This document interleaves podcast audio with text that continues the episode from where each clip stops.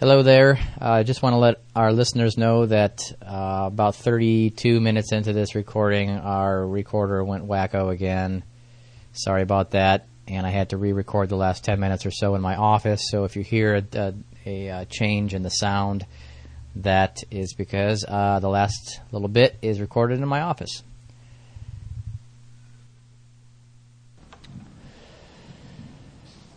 Okay, we're going to continue uh, today in the book of Ephesians. If you're visiting with us, we are going through the book of Ephesians slowly.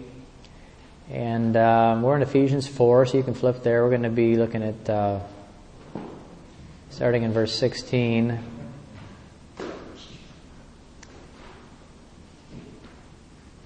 Last week we talked about a little bit about. Uh, growing up into the full measure of the stature of Christ. Um, we talked about God's purpose, the highest thought for creation, to have a people in whom He is glorified by conformity to the image of His Son.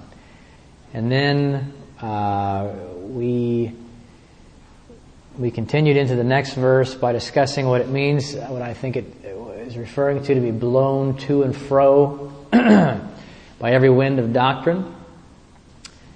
And uh, that brings us up to verse 16. And as always, if you missed those CD or that uh, that teaching, you can pick up a CD in the bookstore. Just grab one in there. Um, we, uh, we, we wrapped up last time talking about verse 15, where Paul discusses speaking the truth in love, growing up into Him in all things. And that, that thought continues into verse 16.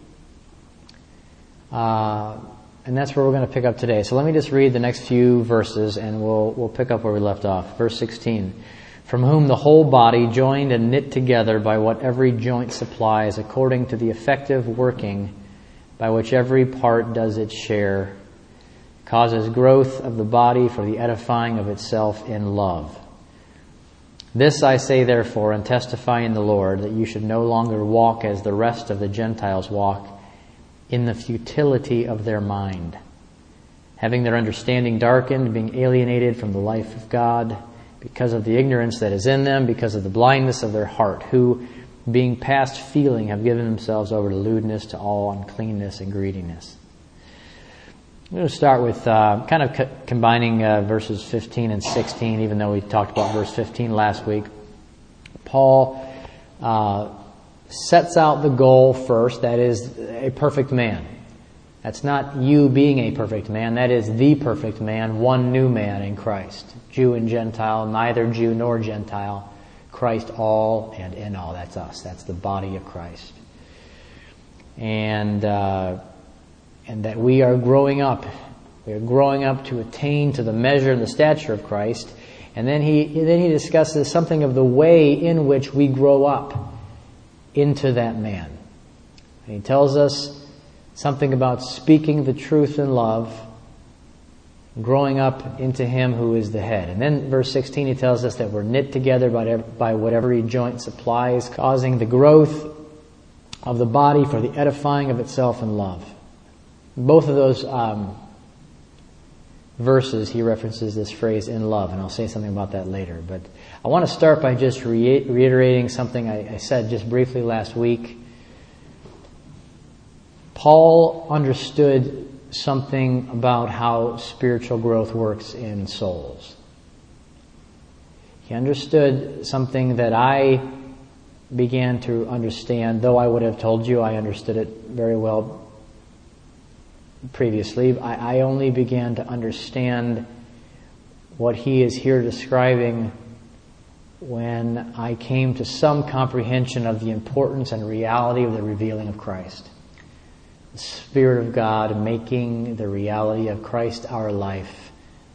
Not a, not a doctrine or a theology, but a reality of experience in the soul. What did, what did Paul understand here? I believe he understood that in order for us to grow up together into Christ, in order for us to grow up into the truth and the reality of what God has done for us in His Son, we need to present that truth to one another in such a way that the Spirit can use it for the revealing of that Son. You know, if you um, if you if you begin to see the Lord, the question sometimes comes up: Why why do we? Why do I preach the gospel? Why do any, any of us? I mean, I constantly talk about the absolute necessity of the of the inward knowing of Christ, the inward revealing of the Son. And it's an inward thing. It's personal. It's a spiritual awakening to reality as God knows it to be. And I'm always insisting that our salvation is not words, but it is an encounter and participation in the resurrection life of the Son of God. And it is that which only the Spirit of God can work in the soul. And I, and I say perhaps more than any other thing, that only by the Spirit of God working in the heart can a human being ever know anything of, of truth. Not true doctrines or true teaching. I'm talking about knowing the truth. So the, it kind of begs the question, why do we preach if this is such an inward reality and, and, and, a confrontation with the, with the living God and the soul? Then why do we come together and, and share truth with one another? Why do we, why do we share our view of faith? Well, I preach, and I, and I believe you share your view of spiritual reality in Christ because, in a word, because we are a body. More specifically, because we are the body of Christ. And just like natural bodies that we see in the earth, it is not the intention of God to have a foot grow to full stature apart from a leg. It is not the intention of God to have a finger grow into manhood or womanhood apart from the rest of the hand. A body grows and it functions together. And we, as the Lord's body, are involved in the growth and function of one another. And just as the life that is in my feet serves the body, serves the life that it is joined to, and the, and the life that is in my eye serves the body, serves the, that same life, we share the reality of life that is working in us with the body to which we are joined. And we do that for the body's growth and for its edification. And what does that look like? Well, I'm not talking about natural giftings here. You know, whenever people read uh, some of Paul's body metaphors in, in scriptures, a couple places where Paul com- compares the body of Christ to a natural body. It seems like most often when someone reads a body metaphor in the New Testament, they seem to automatically assume that Paul's understanding uh, of this is talking about the function of different members according to natural giftings. I mean, we read about how Paul says that the eye differs from the foot, and we automatically think, yeah, I play the piano, and Susie's got a great voice, and you know, Billy, he's really a good communicator, and Bobby's great at finances. We make a really good church. And I'm sorry if this crushes your sense of importance, but that has relatively nothing to do with what Paul's talking about at all. We don't come together and offer one another natural giftings and earthly abilities we come together and offer each other the measure of Christ that is working in our soul. Now, with the measure of Christ working in our soul, there can be outflow in our, uh, in or through natural giftings. That's true. But the gifting itself is not what we are supplying to each other. Can you hear the difference? Your gifting is not what I need. I need the measure of Christ that is working in you. And frankly, as far as the church goes, I don't really need anything else from you. Because the church is something entirely spiritual and eternal.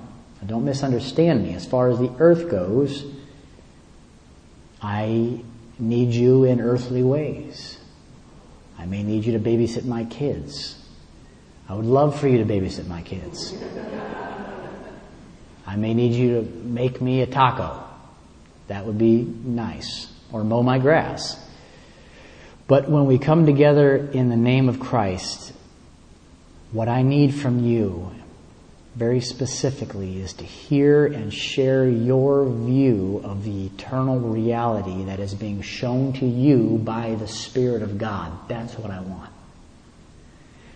What I need from you is to participate in your experience of the life of the Son of God. I want that. I want to share that with you. I need to grow up with you into Him who is the head. I need you to give me whatever measure of Him is operating in you. Last week I joked a little bit about how small groups in the past for me were sometimes uh, times that we got together and shared natural problems and baked goods. And uh, and I was sort of joking, but I was sort of not joking because even though it may feel intimate and real, it doesn't really do any good to get together and just talk about all the things in the world that hurt us. Now listen, I'm not trying to be callous and I'm not trying to be mean. I have things that hurt me too, you know. If you've been here very long, you know I have occasional cataclysmic panic attacks. I have bad hips. I have bad hair days every day.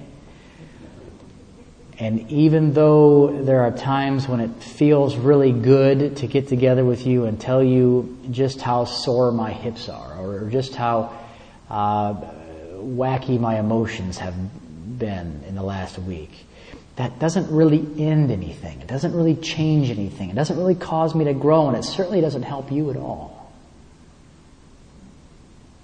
You know what does help me? Helps me is when I sit down with you in the midst of my problems and struggles and blindness and pain. And instead of you trying to minister to my circumstances, you actually speak realities that bring me up out of them. You speak things that only the Spirit of God can make real in my soul. And you speak not, not, not doctrines and ideas and memorized verses, not concepts and not applied Christianity. You speak out from a spirit given view of the reality of being alive with Christ in God. You talk to me about the reality of Christ's death that you are seeing and how that death is working in you. You talk to me about the scriptures that have become alive in your soul as realities. You talk to me about an aspect of the cross, maybe, that is becoming so real to you and it's having, having the effect in you that it is crucifying you to the world and the world to you. And though I may protest at the moment, I really don't want you to empathize with me and sing kumbaya and pass me a brownie. I mean, that may feel good for a minute. It might soothe my emotions for, for just a short time, but it won't leave me with anything eternal. It won't leave me with a substantial view of the Lord that I can abide in. It won't leave me with light. It'll leave me with just enough temporary comfort to get me to come back next week to the group and hope for a breakthrough. And we'll just play that thing out over and over and over. So why do we come together? Well, we come together to offer to one another the measure of Christ that is seen in and known by and functioning in our souls. We come together to minister one life to each part. And I, I can't literally give you more of Jesus or a greater awareness of, of, the Christ that is in you. I, I often wish that it worked that way. I wish that I sometimes, or you could do it to me or I could do it to you. We could just hand it over. But I can give you my view of Him. I can share faith with you. And for those of you who may be new with us or maybe visiting this morning, let me define my terms here a bit so that you don't misunderstand me. When I say share my view, I'm not talking about sharing my beliefs. I'm not talking about giving my testimony. It might be a nice story, but honestly, I don't think you're going to really profit much from hearing how the Lord provided for me financially. Or I'm not necessarily going to profit a whole lot inwardly from hearing about how you were born again at a Billy Graham, Billy Graham crusade. That's, that's not what I mean by sharing your view of him. I know we make a really big deal about sharing our testimonies in, in the church, and I suppose it has its place, but I'm talking about something I think a lot more significant than that. When I speak of sharing a view of Christ or sharing faith, I mean very specifically the spirit given view or the mind of the Lord. The God given realization of all that it means to be in Him, to be baptized into His death, raised with Him, seated with, with Christ in the Father. i I mean, I want you to do your best to describe to me something that is indescribable. And let the Spirit of God fill in the blanks. I want you to try to tell me what you saw when the light of Christ shined in your heart to give you the light of the knowledge of the glory of God in the face of Jesus Christ. I want you to talk about it. I want you to tell me about it. And I want to open up my heart and ask the Spirit of God to shine the same light in me. When I say I want you to share your view of Him, I mean the realities that you are seeing with the renewed mind. And if you are seeing nothing in that way, then you have nothing to share with me. And that's okay. It's much, it's much better for us to just sit there and remain silent than to offer people some kind of religious idea or platitude. It's just, it doesn't do anything. If faith is foreign to me, in other words, if I have no present view of the Lord, then I have nothing to offer you except a hug and a prayer. But if you can see Him, if you can see Him in a way that is affecting your heart and shaping your soul, then sit down with me and try to bring me into that light. Because I want to see it. Because in that light, my problem doesn't exist. In that light, everything, including me, fades into the background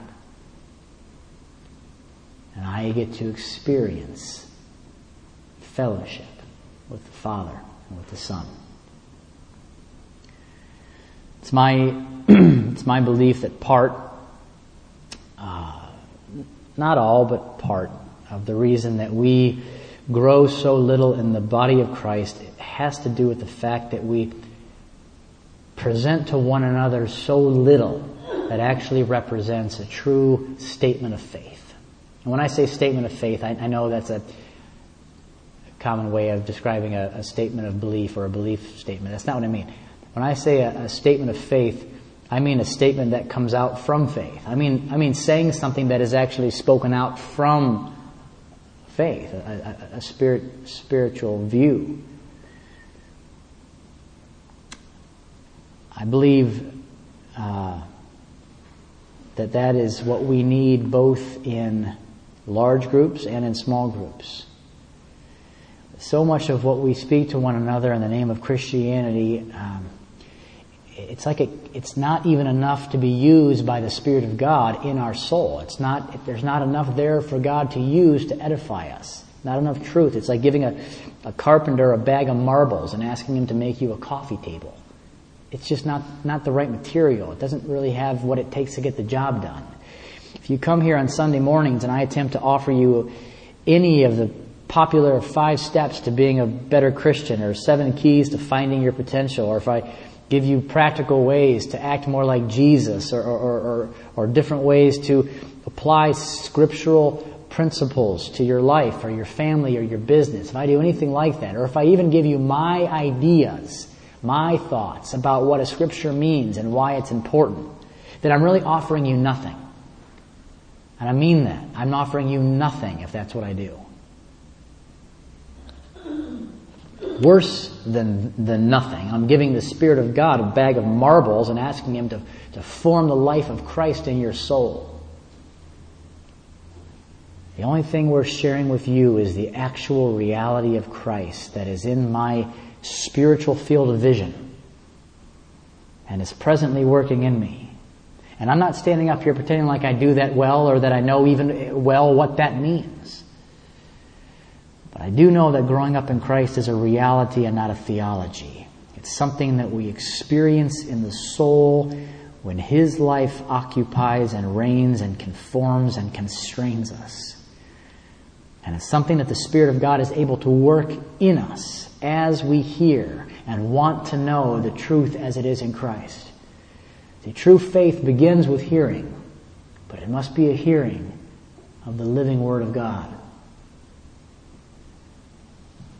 Paul talks about speaking the truth to one another and being knit together by each joint supplying to that body.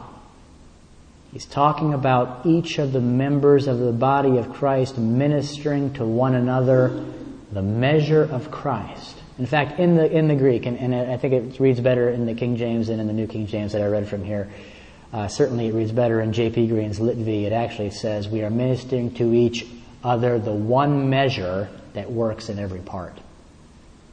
And that's just conveniently um, edited out of this translation, but that's how it reads. In this way, though, when I am ministering to you something of the measure of Christ that I am seeing and coming to comprehend and knowing and experiencing, well then, then I can fill up your lack and you can fill up mine as we progress towards the measure of the stature of the fullness of Christ. You'll notice in verse 15 and 16, uh, there's this little phrase, in love. Paul, Paul says that we're speaking the truth in love, and then he, and he says in verse 16 that we're being built up in love. And I thought I just might say a couple things and then move on, but just a couple things about this phrase, because it's one of those things that I think that we automatically think that we understand,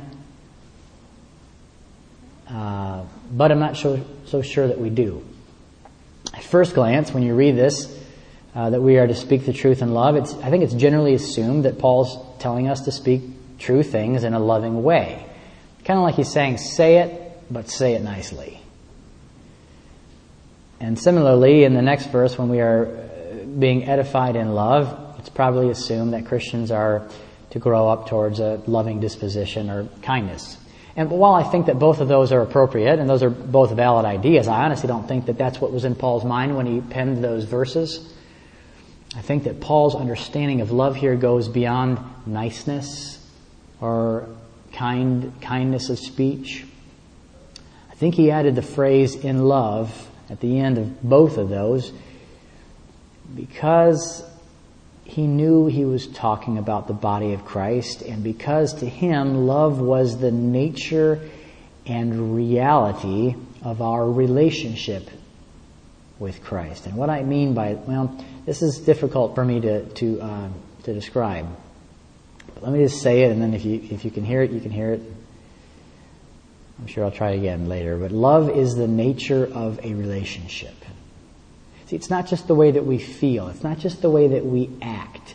Love describes the nature of the relationship that we have with one another because, specifically, because our lives, our lives were lost at the cross and now we live in and we live by the life of Christ. So love, as we've talked about other times, it seeks not its own gain, Paul says. It keeps no record of wrongs. It's always patient. But it is those things precisely because our lives are out of the way having been lost at the cross.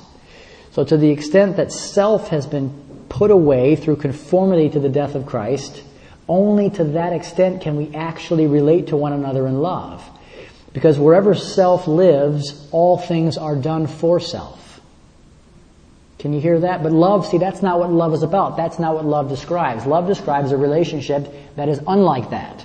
Love describes a relate. It's not. It's not just a nice way to say something. It's not just a nice way to do things. It's it's a it's a way of relating to one another in Christ where we have no life but Him. Where Love is a love is a way of relating where where our lives are laid down, and His life that we share is the central reality of all things. It is the nature of our relationship with Him. You know, whenever love is talked about in the New Testament, whether it's by Jesus or whether it's by Paul or John, it always seems to be describing something that is absolutely impossible. Like 1 Corinthians 13, for instance. And as a matter of fact, it is impossible. The nature and reality of love that, that are described in those kinds of verses describe something that is absolutely impossible to the natural man. And only when and to the measure that the natural man has been conformed to the death of Christ is, any kind of real love an option. The nature of the Adamic man, as we've talked about so many times, is to seek his own gain. But when that man faces the cross and is conformed to death, then and only then can Christians actually relate to one another in love. See, speaking the truth in love or relating to one another in love isn't just saying it with a smile. It's not just not just the hug and the, the things that feel like love to us. It's more than that. It may include those things, but it is actually relating to one another with no life but Christ. Relating to one another, having laid down our lives and finding, just like with my body, all things are done out from and for the good of that body. Love is the, is the nature of the reality of relationship that we've come to in Christ. Not to say that we are always walking in love, but we are growing up into Him so that we can relate in love. And if that doesn't make sense you, don't worry about it. Paul moves on from here and, and contrasts his expectation for the church to grow up into the fullness of Christ with what he desires them to leave behind. Specifically, he desires them to leave behind the darkness and futility of the natural mind. So now we're in uh, what are we in? Verse uh, 17, really 17 through 19, I guess. He says, No longer walk as the rest of the Gentiles walk in the futility of their mind. The futility of their mind. Having their understanding darkened, being alienated from the life of God because of the ignorance that is in them, because of the blindness of their heart. I just want to say a few things about this darkness and this blindness that Paul's describing here, and then then we'll uh, we'll be done. But I think that darkness is is probably one of the most underestimated and unrealized realities in the body of Christ. Specifically, the darkness of the natural mind, the darkness of what you and I see with by nature. Though I'm afraid very few realize that the natural mind is without question the darkest region in all of creation.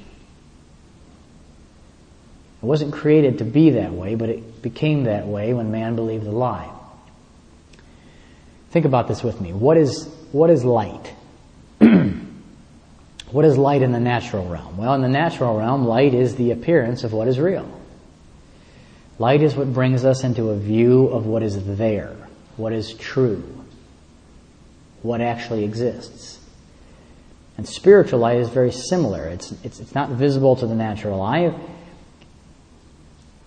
Spiritual light is what I've been talking about in the first part. Spiritual light is is uh, it's still the appearance of what is real. Spiritual light, which you could also call it God's view, or God's understanding, or the Spirit of truth making real in your heart the things uh, that God has freely given to you, or the Spirit guiding you into all truth, or the renewing of the mind, whatever. Light is God's mind, God's view, God's understanding, and it brings us into a view of what is there. What is there where? What is there in Christ? Where you are, where you have been raised up and seated. Light shines in your soul to give you a God given comprehension of what is there. Just like light in this room gives me a comprehension of the ugliness of this room. So just as natural light doesn't uh, describe to you something, but rather shows all things to you. Spiritual light doesn't describe things to you in words. See, we're always thinking we can learn God in words. We're always thinking we can learn about Him in words. But light doesn't describe God to you in words. Light simply shows you what is there. It simply shows you spiritual reality as it is. And, and when light shines in your heart, you're always at a loss for words. because words couldn't have brought you to that view, and words can't take that view and bring it to someone else. So then there's always a struggle of trying to put into words what, what was actually a matter of seeing. Unfortunately, in the body of Christ, we have made faith a matter of believing and sight a matter of seeing when it couldn't be more opposite.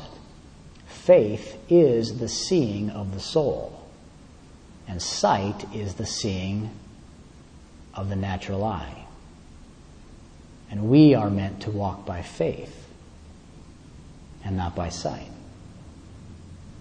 But to many of us, that just means walk by what we believe.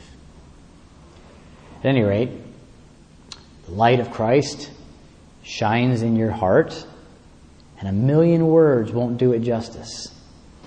And that is why only when you see Him in the light, it feels like it's the first time you ever read the words that have always been in the book that describes him. Anyway, what's darkness? Darkness is the absence of God's view. That's the absence of His light. And so in, in darkness, absolutely nothing of spiritual reality can be seen or understood. I wish I had a way to say that that was stronger. I wish I could. I wish I could um, tattoo that into our soul. I wish there was some way I could make everybody believe that that that would sink into our hearts. That in, in darkness, in the darkness of the natural mind, nothing of spiritual reality can be seen. However, a great deal can be imagined. Mind of the natural man is by nature completely devoid of light. It is a darkness that natural darkness can only testify of. You think you've seen dark when you've gone down into a cave and turned off your headlight. That's about the darkest I've seen in the natural realm. That is the shadow of spiritual darkness that reigns in the Adamic mind. In believing the lie, man became a light unto himself. He became a source unto himself. And in so doing, he refused the light of life.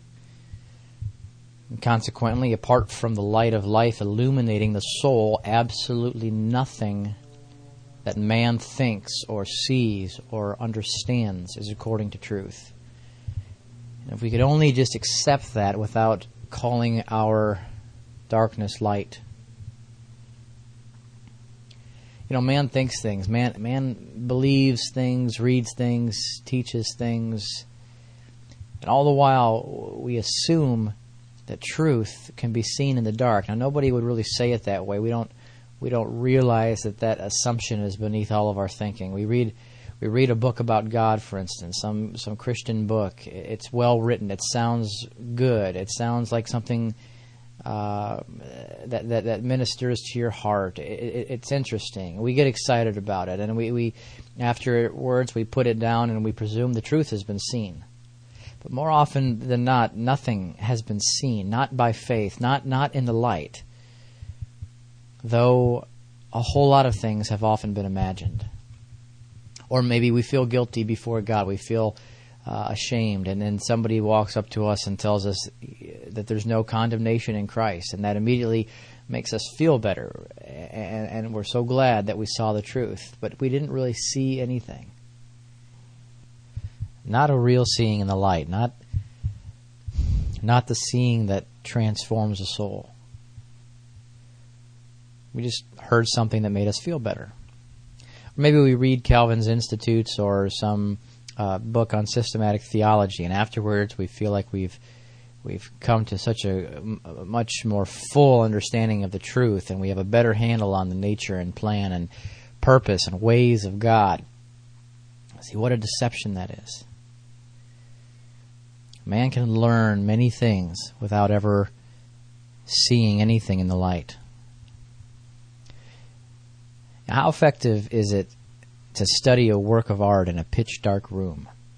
How effective is it to read a classic novel in a room without any light? You know, nobody would even attempt it.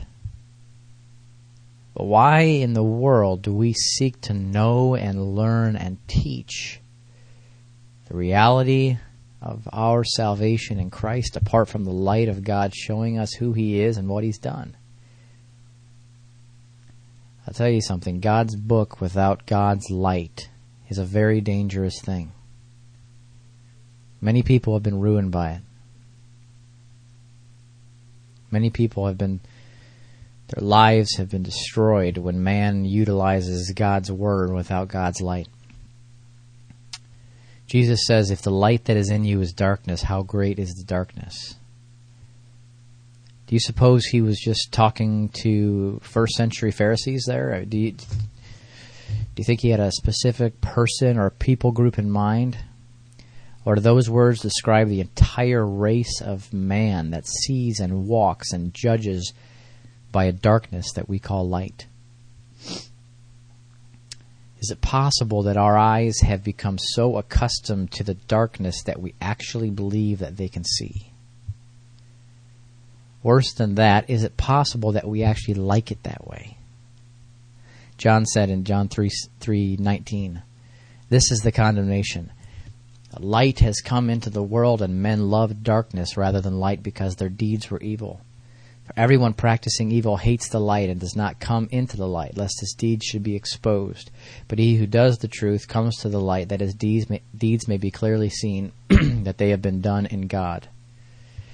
In our verse today, Paul says that man is alienated, alienated from God because of the darkness that is in them. But that's not the case because God is far from us, or because he's withholding himself from us so much of uh, what I've heard in the body of Christ, uh, it's like we're playing this cat and mouse game with God, or or seeking, and He's He's hiding and then revealing Himself, and it's it's never a matter of God hiding Himself or alienating Himself from man. It's that we, it's always the same thing. It's always the same problem. If God cannot be found by you, it is because you love the darkness. And I know that's a hard thing to say. But we love the darkness. We safely keep our distance from the light because light always tells the truth. And we often, most often, don't really want to face the truth.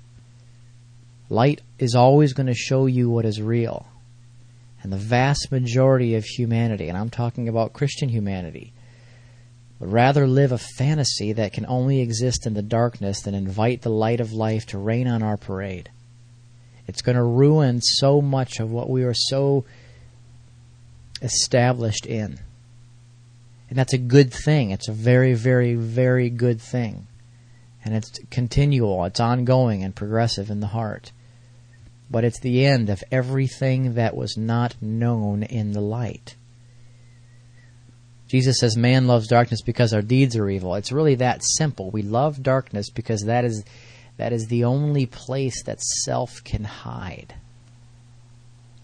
Self in the in the dark, self can hide in the imagination of self-worth and self-righteousness and self-justification and all of the plans and purposes and even Christian plans and purposes that we are so certain were invented by God.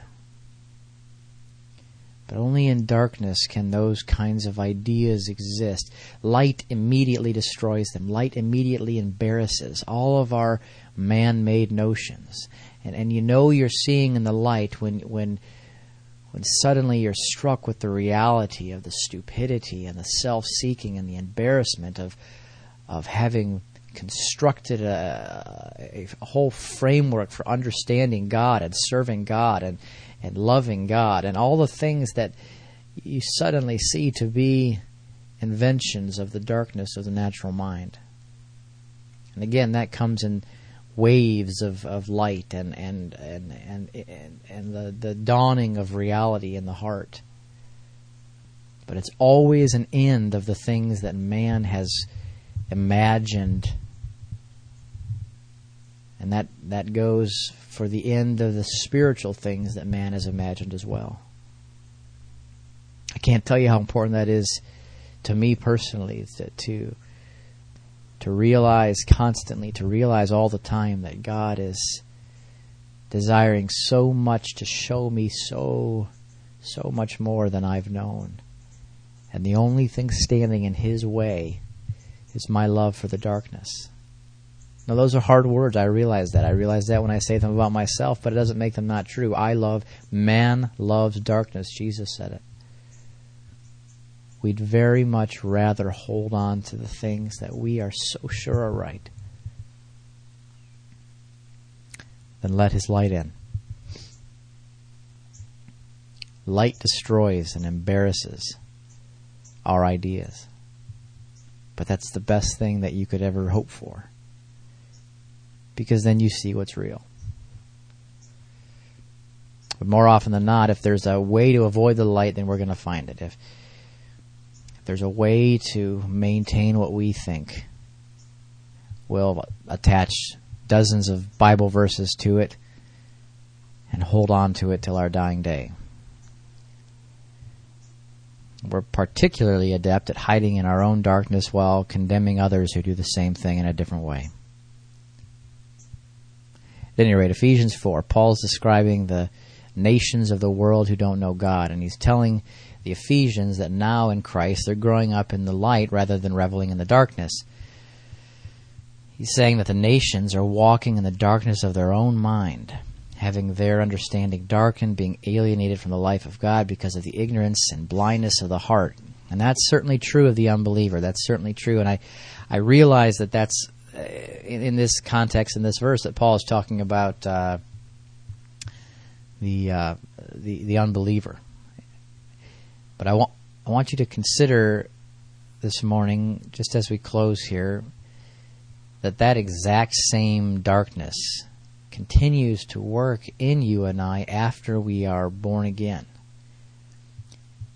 To the measure that we hide in the darkness of the unrenewed mind and refuse the light. To the measure that we live in the blindness of the natural heart of Adam. That darkness continues to reign in us.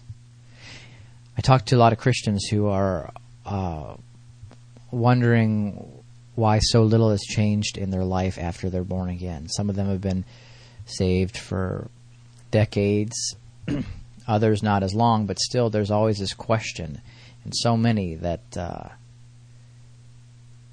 at least those who are honest with themselves, where's the transformation? What is transformation?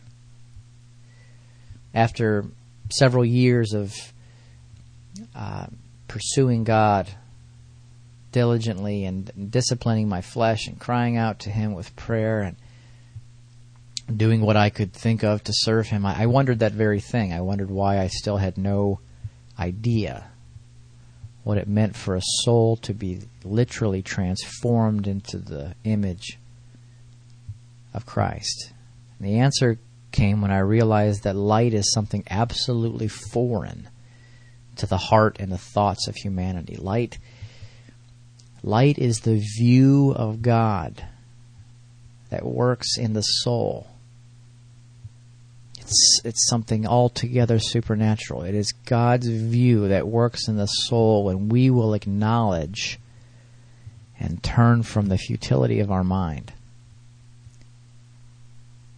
So it's one thing to have the life of God residing in your heart. It's another thing altogether to be living and growing and walking in the light of that life. Life is granted upon new birth, but transformation of the soul is a work of the light.